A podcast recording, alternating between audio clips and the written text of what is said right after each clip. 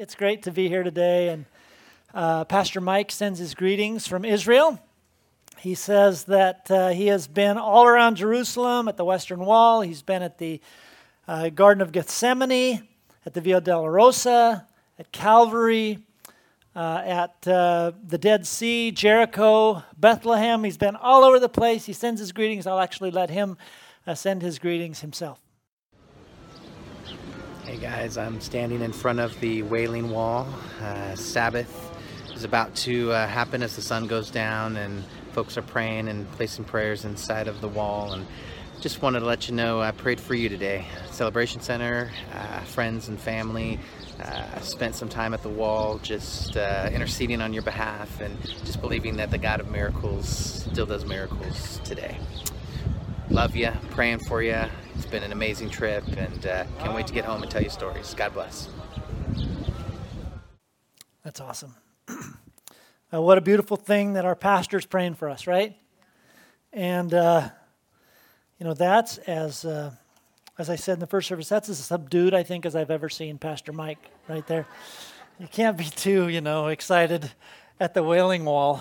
And, um, but if, but if you know Pastor Mike, uh, he is a very energetic individual, but he has, also has a great passion for us as his church. And, and I'm so grateful for he and for Christine and for what God is doing in Celebration Center through, through their leadership. Uh, Lisa and I are thrilled to be a part of this church and under that leadership. And so uh, God bless Mike and you, Christine. Appreciate you.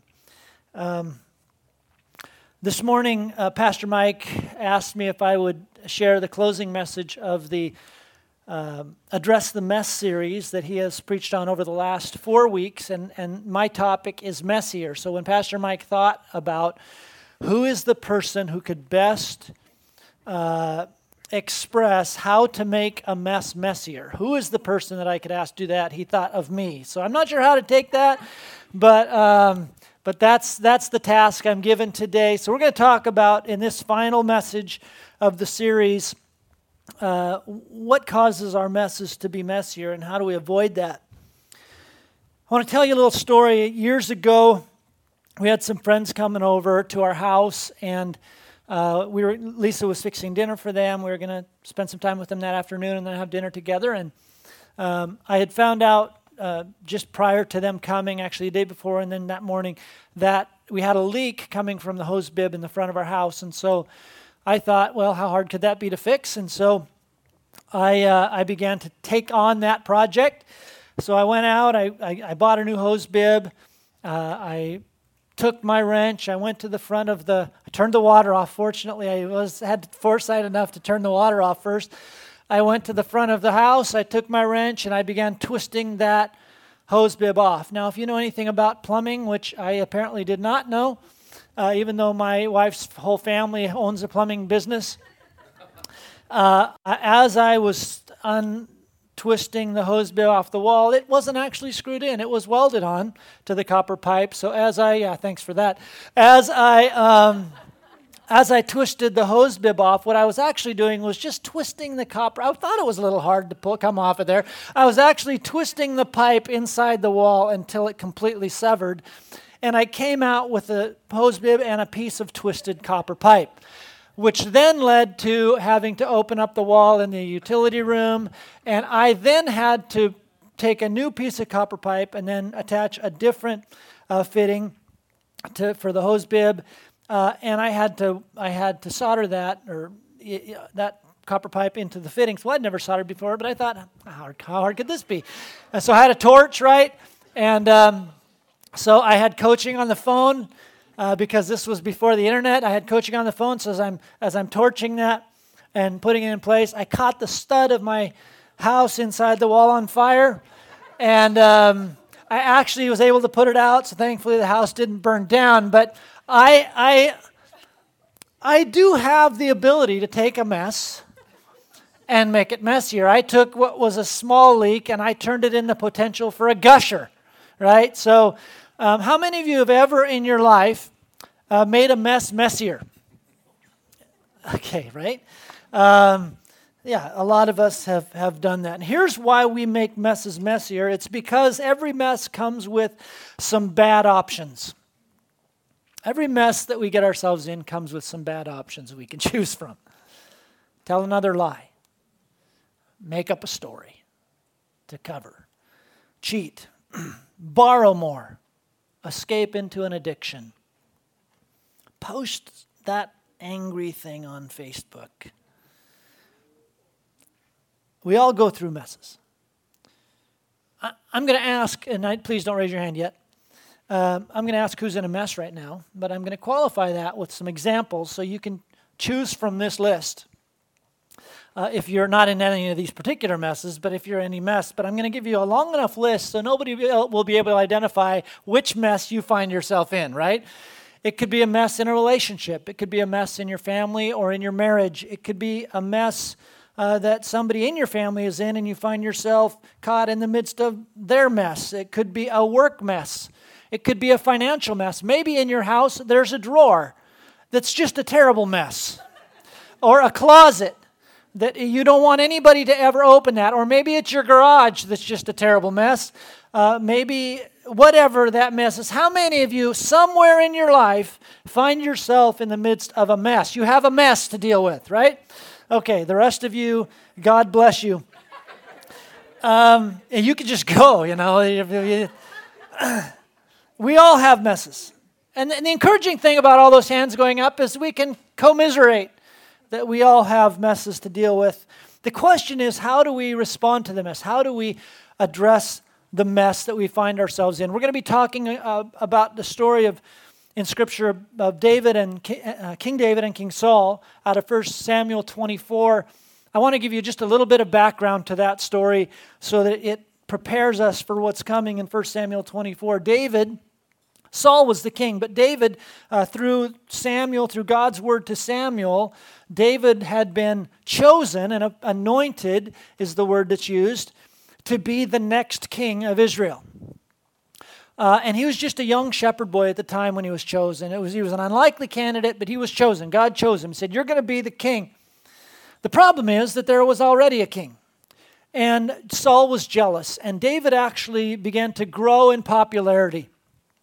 Uh, he, uh, the, the, one of the well-known stories about David is, of course, there was, there was this ongoing battle. The primary adversary with Israel at that time were the Philistines, and there's this ongoing battle between Israelites and the Philistines. And here comes the, the Philistines against the armies of Israel, and there's this big giant of a man named Goliath, and he's taunting uh, the armies of Israel. And, and uh, David just happens to come out from shepherding, and he sees what's going on, and nobody wants to fight Goliath. And David's like, hey, I I can, I can fight the bear and the lion off from my sheep. How hard could this guy be? Just with his young enthusiasm, he actually takes Goliath out. When he takes Goliath out, all of a sudden he's, he's lauded as a champion, as a victor, as this amazing soldier. And so he gains popularity. You see, when he was anointed king as a young shepherd boy, the scripture says in 1 Samuel 16 13, it says that the Holy Spirit was with him from that time forward. And so he's lauded as this champion. Now he's not only anointed as the future king, but now he is, people are writing songs, you know, Israelites are writing songs about him. You know, Saul has killed his thousands, but David has killed his 10,000. You know, so, so he's, he's got this popularity and it's growing. And, and Saul is getting more and more frustrated with this. And it says in 1 Samuel 18 14 to 16, in everything he did, he had great success because the Lord was with him. When Saul, when Saul saw how successful he was, he was afraid of him. But all Israel and Judah loved David because he led them in their campaign. So he's this soldier, right? He's this, he's this uh, leader. He's this great leader, and he's got the favor of God on him, and everybody loves David, but there's Saul. He's the king. So Saul thinks, how can I, how can I take care of this? And he, he, he thinks, well, I, will tell you what, I, I'll offer my daughter, and I'll use my daughter, who I know will be loyal to me, and I will manipulate this situation. That's how I can take care of David. So he offers a daughter to, to King David and says, I want to give you my daughter in marriage. And David says at this first offering of Saul's daughter, he says, No, no, no, who am I? I can't, you're, you're the king. I'm not worthy to take your daughter as my wife. There's no way I'm going to do that. So now, not only is David this champion, this victor, but now he's this humble person. And that just raises his popularity even more. Saul is frustrated. And sometime later, Saul thinks, okay, I got to try again. And so he offers another daughter. He, he offers his daughter Michal, and he says, David, I'll give you my daughter. How about my daughter Michal in marriage? And, and David likes Michal. So David takes him up on Michal. I don't know what was wrong with the first one, but he takes him up on Michael. And, and King Saul says, okay, if you're going to take my daughter in marriage, here's the price. The price is a hundred Philistines. You got to kill a hundred Philistines and bring me back the evidence. Because, because here's what Saul was thinking.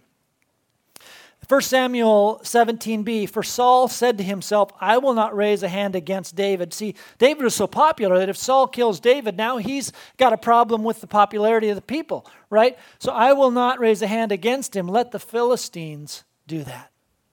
I'm gonna, I'm gonna sort of set him up to be killed by the Philistines. So, so David, you go, you go and kill 100 Philistines. You bring evidence back. Then you can have my daughter in marriage. He thinks that'll take care of David. Well, David goes and he actually kills 200 Philistines. Brings the evidence back. Now, David's popularity continues to rise. Saul continues to get more and more frustrated. And here's the other problem now Saul had on his hands. David, I'm sorry, Michal, his daughter, falls in love with David. And it says in 1 Samuel 18 28 and 29, it says this When Saul realized that the Lord was with David, and that his daughter Michal loved David, and so now he can't manipulate his daughter against David. Saul became still more afraid of him, and he remained his enemy the rest of his days. So here we have Saul the king, who's an enemy of David, who's, uh, who's anointed to be the king. He's also David's father in law. And, and, and Saul becomes so enraged, he goes crazy. In fact, it says the Lord lifted his spirit from Saul. An evil spirit came on Saul. He just went nuts and he lost it with rage and jealousy. He actually threw a spear, tried to kill David. Uh, it missed him, but David fled and was now running and hiding for his life from the king Saul, his father in law. So David finds himself in a mess. An interesting thing about this mess that David finds himself in is this mess was not his fault. It was a me- he, he didn't choose to be chosen to be king. I mean, it wasn't his. He didn't say, "Hey, I want to be king." He was just anointed king. He just tried trying to do the right thing. He was he was uh, he fought Goliath. He thought all these things he was doing. He was just trying to do the right thing but he still finds himself in this mess. And sometimes we can find ourselves in messes that are, some, some of them are all our fault, right? We put ourselves in the mess. But sometimes we find ourselves in messes that we really didn't have a lot to do with, but we're in the midst of the mess.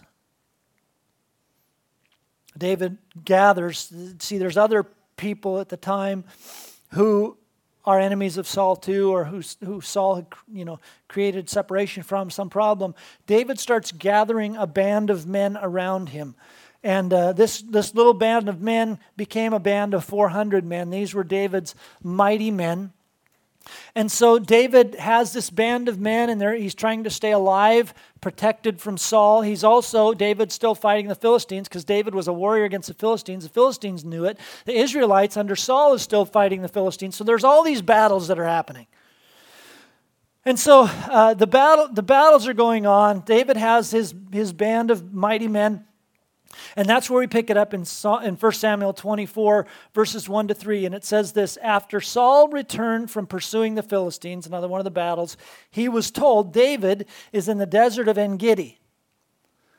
So David, I'm sorry, so Saul took the 3,000 able young men from all Israel and, and set out to look for David and his men near the crags of the wild goats. Now, this desert of En Gedi was not just a, a big, long, you know, uh, place of sand. It was actually lots of lots of craggy rocks and hills and caves and all this kind of stuff. If you've ever been to Israel, you you you've probably seen this, like Pastor Mike is doing right now, like I never have. So I am dealing with the problem of jealousy right now.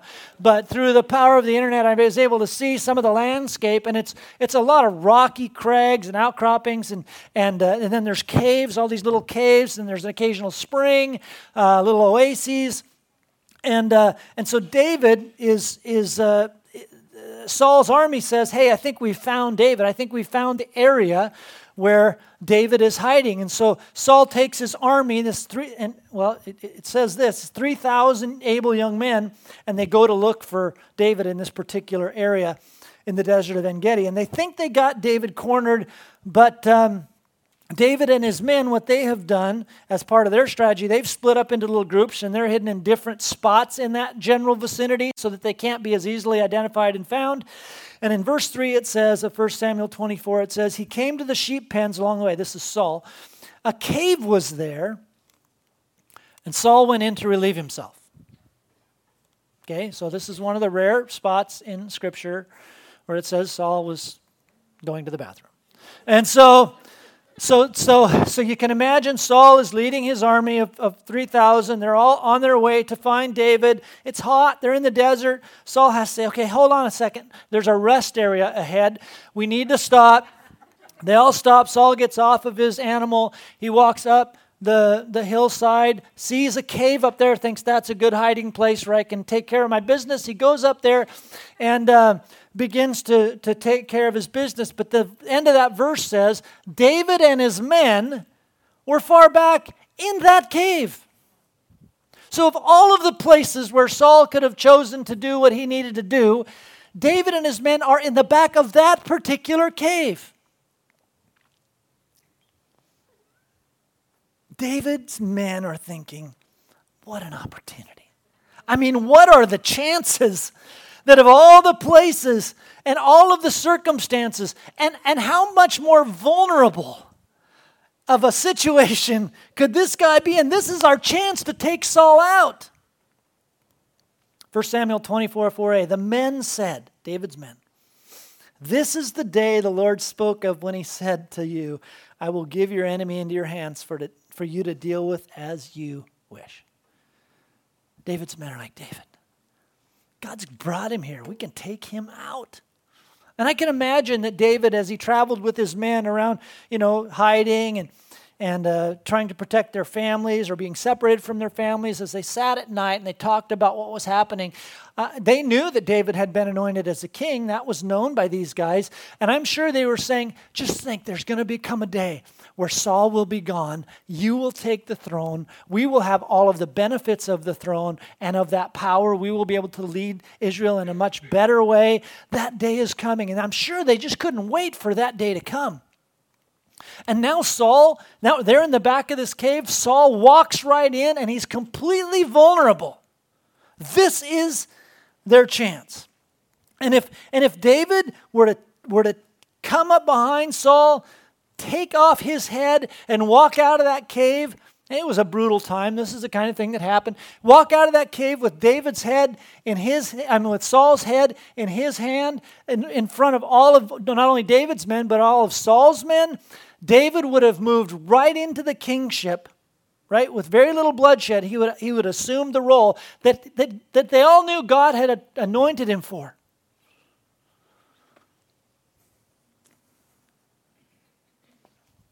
At the root of most messes is a breakdown of virtue, a breakdown of good character. And here's the thing David, as we said, he was operating with the power of God's Spirit. The Spirit of God was with him. And the Spirit, if you're a, if you're a follower of Jesus, see, in the Old Testament, the Spirit would come on individuals for specific times, for specific circumstances, uh, and, and, and He would be given for that. He'd be with them for that. But if you're a follower of Jesus today, since the Holy Spirit has been given, uh, Jesus said the Spirit would be given. If, you if, you're, if you're a follower of Jesus, you have the, the power of the God's Spirit living within you. So he's with us all the time. And here's the thing about the Spirit of Christ the Spirit of God in you will always direct you to operate in the character of Christ. The Spirit of God in you will always direct you to operate in the character of Christ. You will do things in accordance with his character, things like love and kindness and goodness and patience and self control. Those will be the kinds of decisions you make because it's the Spirit of God moving you and pushing you into more and more of the character of Christ. He will never. God will never lead you to decisions that contradict his character. And if they do, those are not of God. So there are two really bad choices. Number one, if you're a follower of Christ, to ignore the voice of the Spirit. And number two, just for all of us, no matter what, to ignore virtue. Those are just bad choices. And if you ignore those options, your heart will become hard. If you continue to ignore the options of virtue and good character, your heart will become hard and you will extend your mess. There's something that we call, some, some people in the church have called a check in my spirit, right? I got a check in my spirit. What that means, there's something that God's Spirit is, is saying, oh, don't do that. Oh, don't, you want to do that, but don't do that. Or you should do that. I had a check in my spirit. And, and, and for some, it's just a matter of just a conscience check, right? Ah, that's probably not the right thing to do. And whenever I have ignored the check in my spirit, I have always regretted it. I've always regretted it. And it's always cost me something.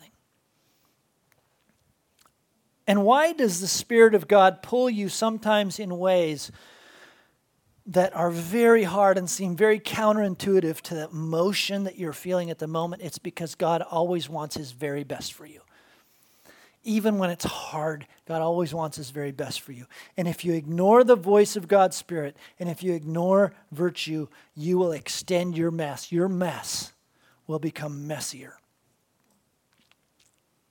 You can't clean up a failure in character with another failure in character. You just can't. Every mess, as I've said, comes with some bad options. Everyone. I'll just borrow more money. I'll just, I'll tell another lie. I'll, I'll reach out of, I'll, I'll react out of uh, anger. I'll react out of vengeance. Sometimes it's because of our pain. I'll hide the evidence. See, but you can't clean up a mess with bad options. You can't clean up a mess with another mess. David was faced with an opportunity that was a bad option. And that, that decision that David would make in that moment in the back of that cave when Saul walks in as, as seemingly a, a prime opportunity for him to take the throne, that decision would define his story. But there would be a day where he would have to tell his wife, he would have to tell his kids, he would have to tell his grandkids how he reacted in that moment. Grandpa, how did you become king? Well, grandson, we were in the back of this cave, and, and King Saul, your great granddaddy, he came in and, well, he was going to the bathroom, and I snuck up behind him like a good soldier, and I slit his throat, and I murdered the king so I could be king. That's not a great story, right? That's not a lot of courage of character. Or his wife, honey, what happened to my dad? Well, not really, not really sure. Something about they found him in a cave and his throat was cut. And uh, see those those kind of decisions um, can define our story, and and and the tension we find ourselves in is sometimes they feel justified. For David would have been justified. Here's a guy that's trying to kill him, has actually tried to kill him. Would it would have felt justified to take him? Yes. Would it have felt deserved. Like, did Saul deserve this? Maybe so. In the minds of many, maybe it was even expected. But was it virtuous? No. This was not the virtuous. These guys come up with some of the most amazing graphics.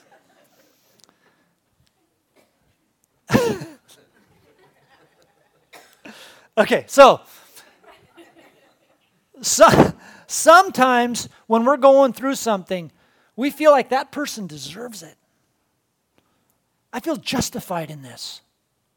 I feel like people would even expect if I if I take this choice, but is it the virtuous choice? That's a question. That's our tension we find ourselves in. Sometimes we feel like it's just too tempting. I, I just this is I, I just feel like I, I can't get away from this. But, this, but the scripture in 1 Corinthians 10 13 says, There's no temptation except such as is common to men, and God will always make a way of escape. There's always a way of escape from that decision. David had a way of escape in this particular moment.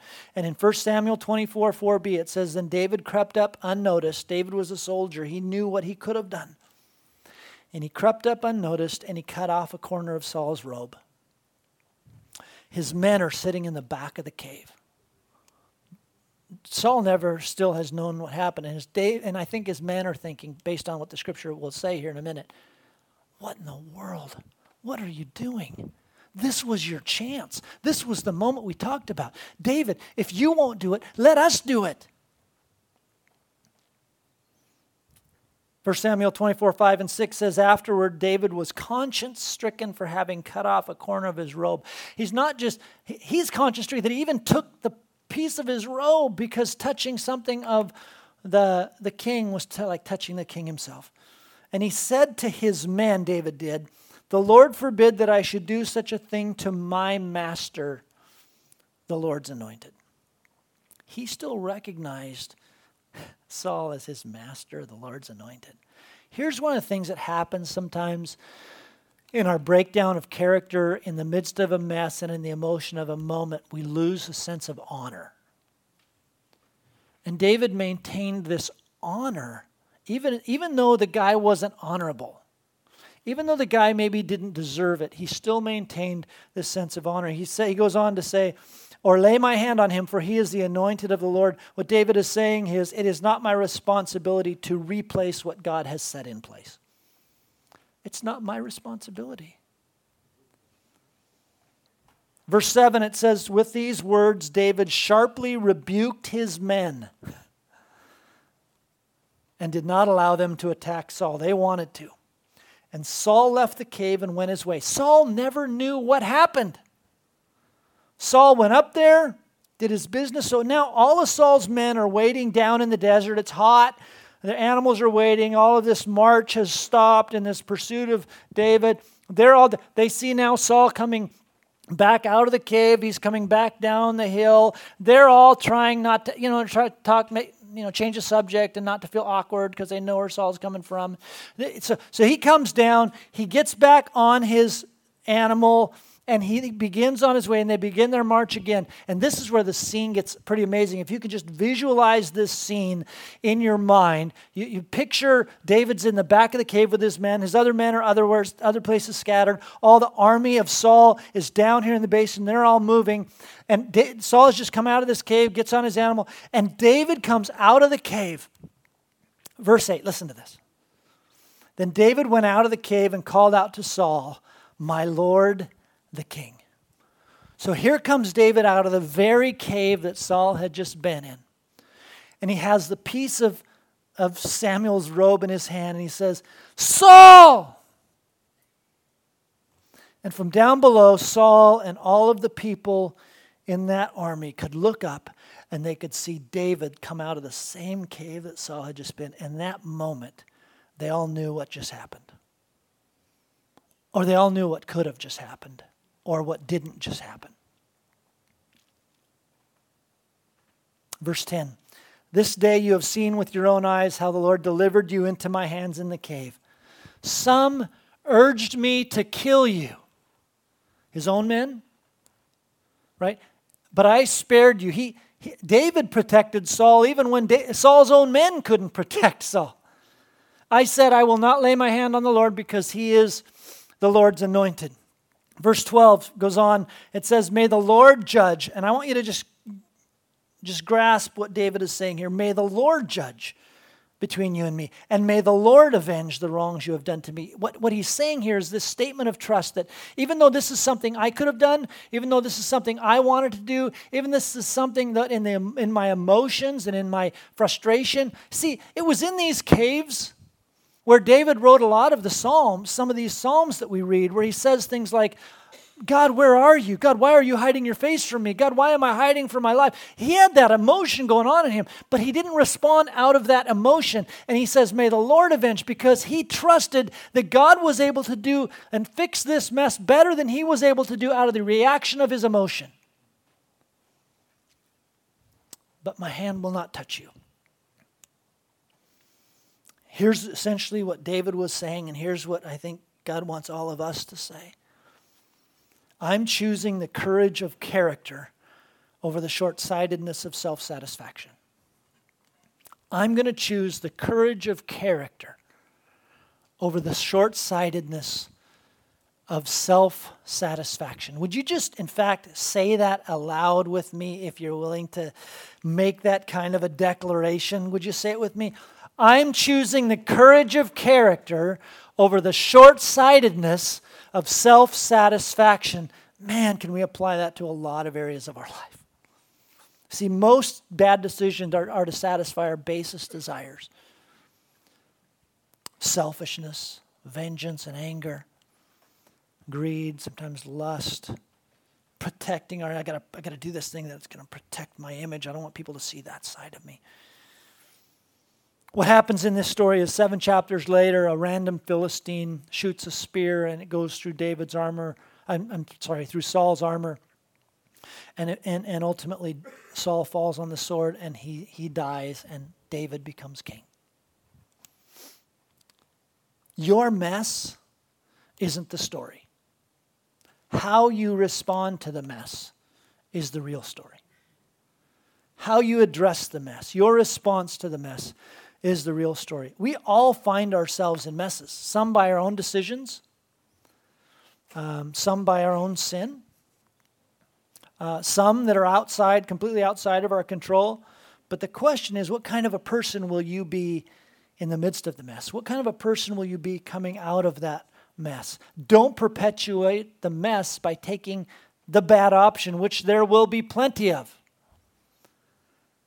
And we have to ask ourselves the question what story do I want to tell about my life? What's the story I want my life to tell? What's the story I want to be able to tell to my kids?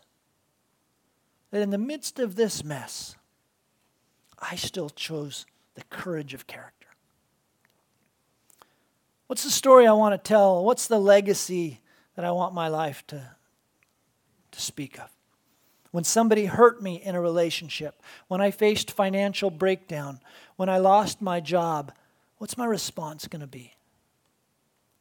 Which of the options do you want as a permanent part of your story? And I'm just going to give you the answer to that. The option you want is the virtuous one.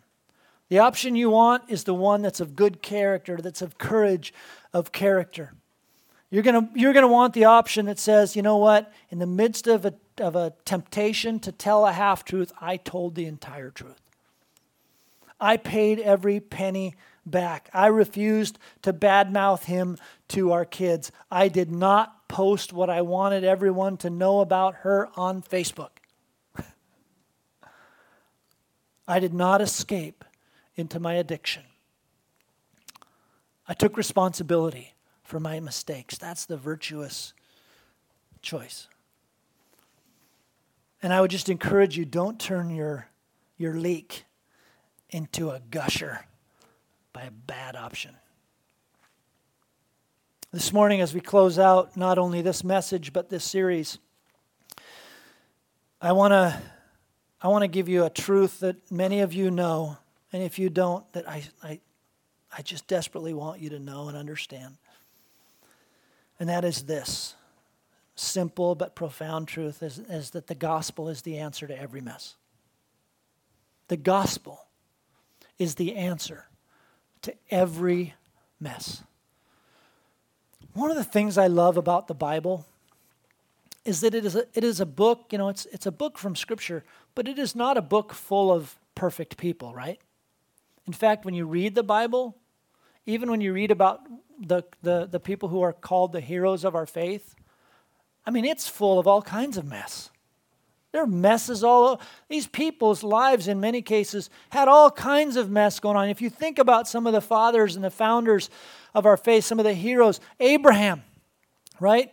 uh, great man of faith. It's the, you know, kind of launched the, the people of God. You know, he had all of the promises.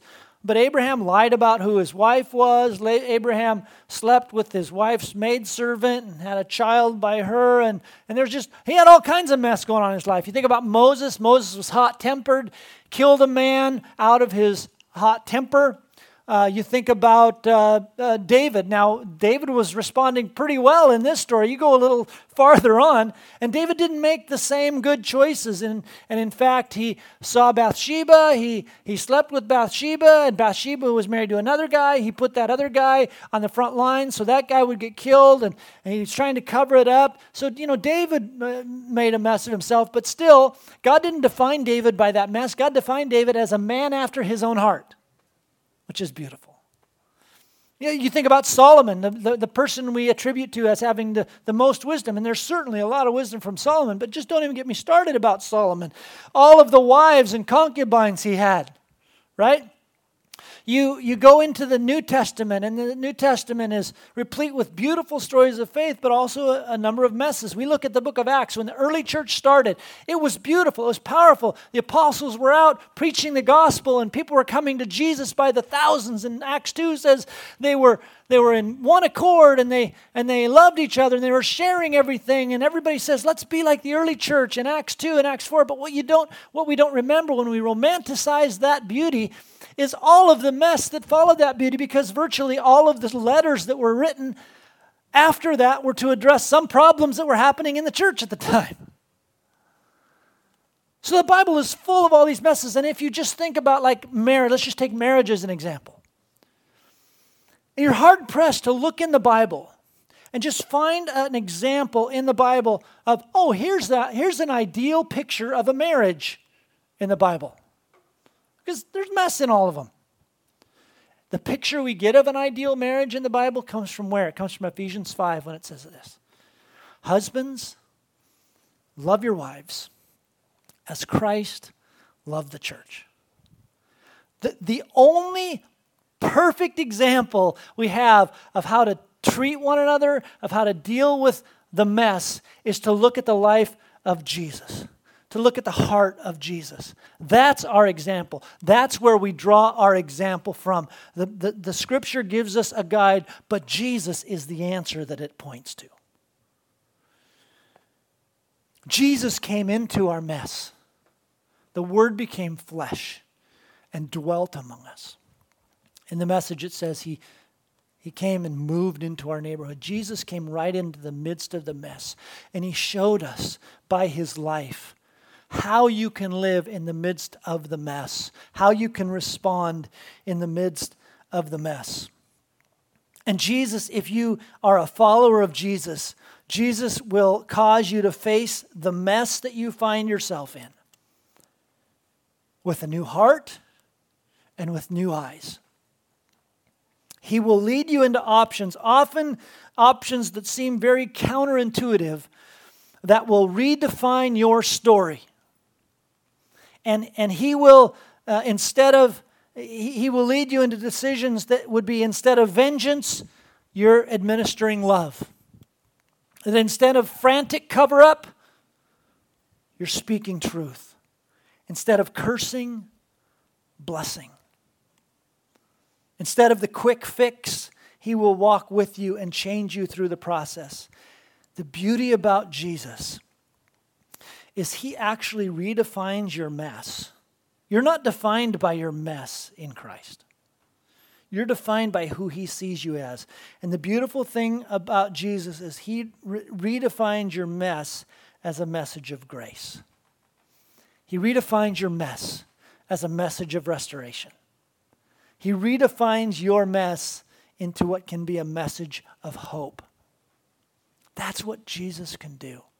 The gospel is the answer to every single mess. And I want to give you just this last thought that I think is really crucial. It's important for us to discern the mess that we're in. And here's what I mean by that. Sometimes we find ourselves in this mess. We don't like the circumstances we're in. And so we're going to address the mess.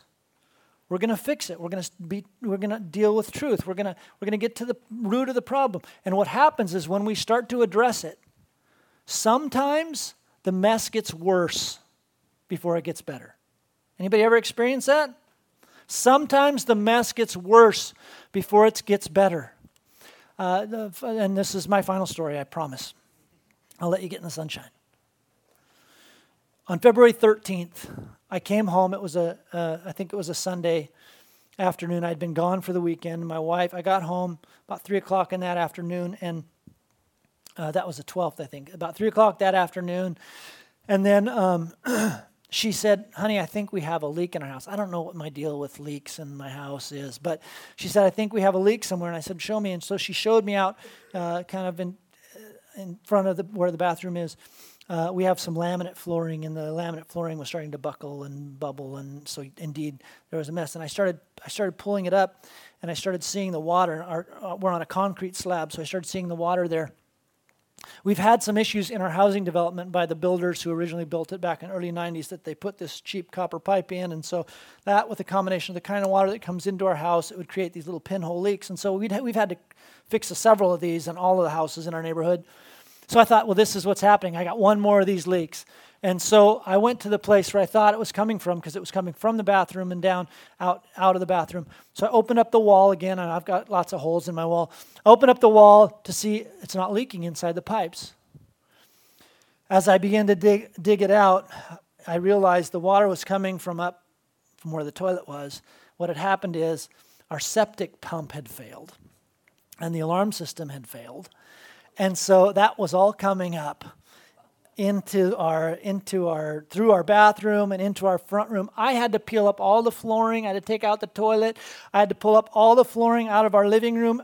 Mind you, now it's February 13th. Uh, my wife has no water in the house because that's all turned off. Um, Valentine's Day is the next day, and I am I'm bound and determined not to make her go through Valentine's Day with that kind of. So I'm pulling all of this up. I have to pull it all the way up through the living room into the kitchen. I'm pulling up flooring. Uh, we had to have a uh, company come in and dig up the septic system. Our backyard was a disaster. If you came to my house on February 13th and that evening, or on February 14th and that morning, you would have thought, Chris, your house is a disaster. And it didn't look that bad initially. If, I, if, if you'd just come in on February 12th and looked, even though it was leaking, well, it doesn't look that bad. You can't even hardly notice it. But unless I address that, it's going to make my mess messier. And sometimes when you're working on the mess, it will get worse before it gets better it will look bad and you'll and you'll be tempted in that moment because it's hard and because it takes the courage of character. You're going to be tempted when it gets harder before it gets better to give up. You're going to be tempted to say this isn't worth it but i want to tell you don't give up because the courage of character and, and acting on the voice of the spirit of god which will always lead you to the character of jesus is always worth it just because things are messy doesn't mean God's not in it. Keep going because ultimately, God will take you through this and He will redefine your mess as a message of life. Let you just stand with me, please.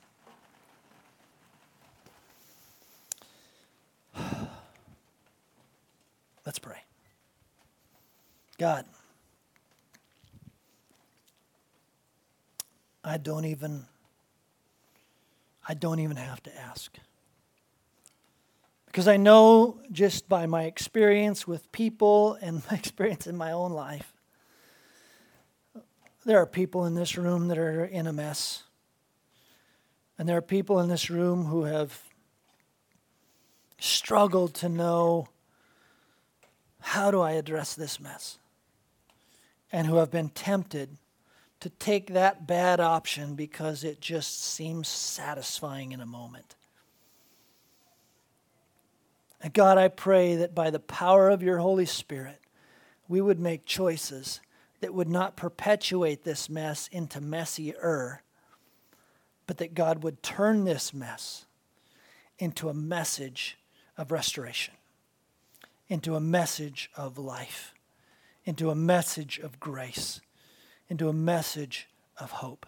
And Lord, I pray, God, I pray that nobody in this room would, would believe that their life is defined by their mess. But Lord, you walk with us in the mess and you change us through the mess if we will continue to keep our eyes on you. God, we love you. God, we thank you for this beautiful, sunny, sunshiny day.